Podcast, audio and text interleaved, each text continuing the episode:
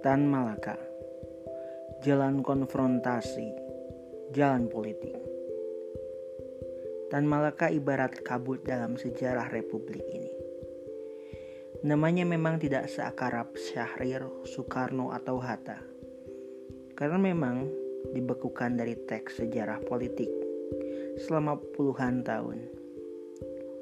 Meski geraknya ibarat kabut namun jalan perjuangan yang ditempuhnya sangat jelas. Jalan konfrontasi.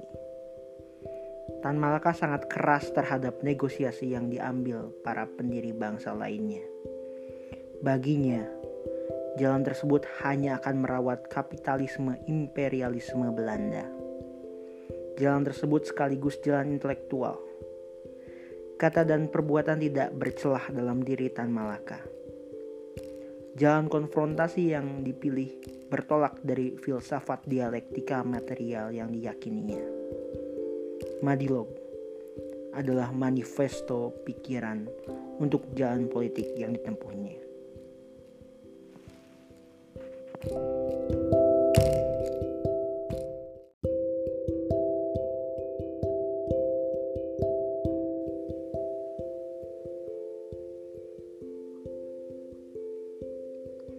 Madilog Pemikir pejuang pasti memiliki traktat yang merangkum pikirannya yang terus bergerak.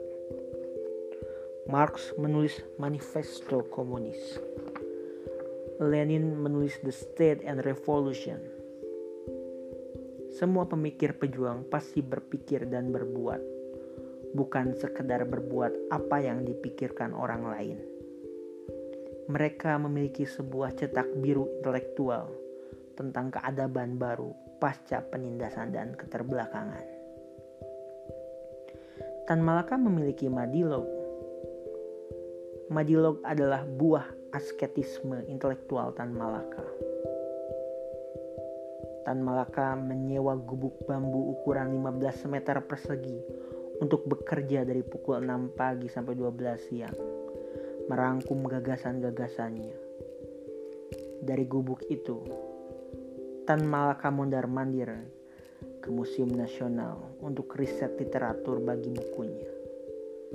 Madilog pun selesai kurang lebih satu tahun mulai dari 15 Juli 1942 sampai 30 Maret 1943.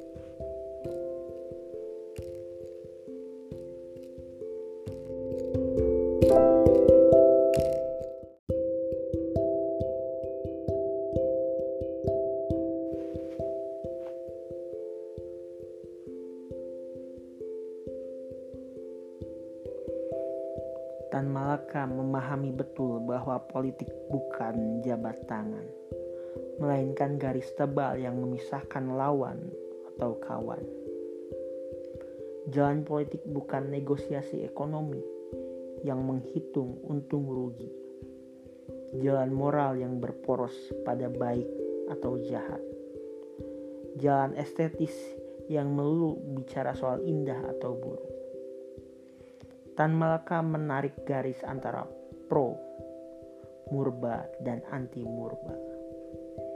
Konfrontasi pro kapitalisme, imperialisme, dan anti kapitalis. Elit politik Republik pasca proklamasi sangat rentan terseret pada kubu yang bertolak belakang dengan murba. Apa pun alasan para elit, Tan Malaka berpendapat bahwa konfrontasi total diperlukan untuk memerdekakan republik baru ini, baik secara formal legal maupun substansial. Kebebasan dari penghisapan kapitalisme imperialisme Belanda adalah syarat pokok untuk mendirikan republik yang berdikari secara politik, ekonomi, dan budaya.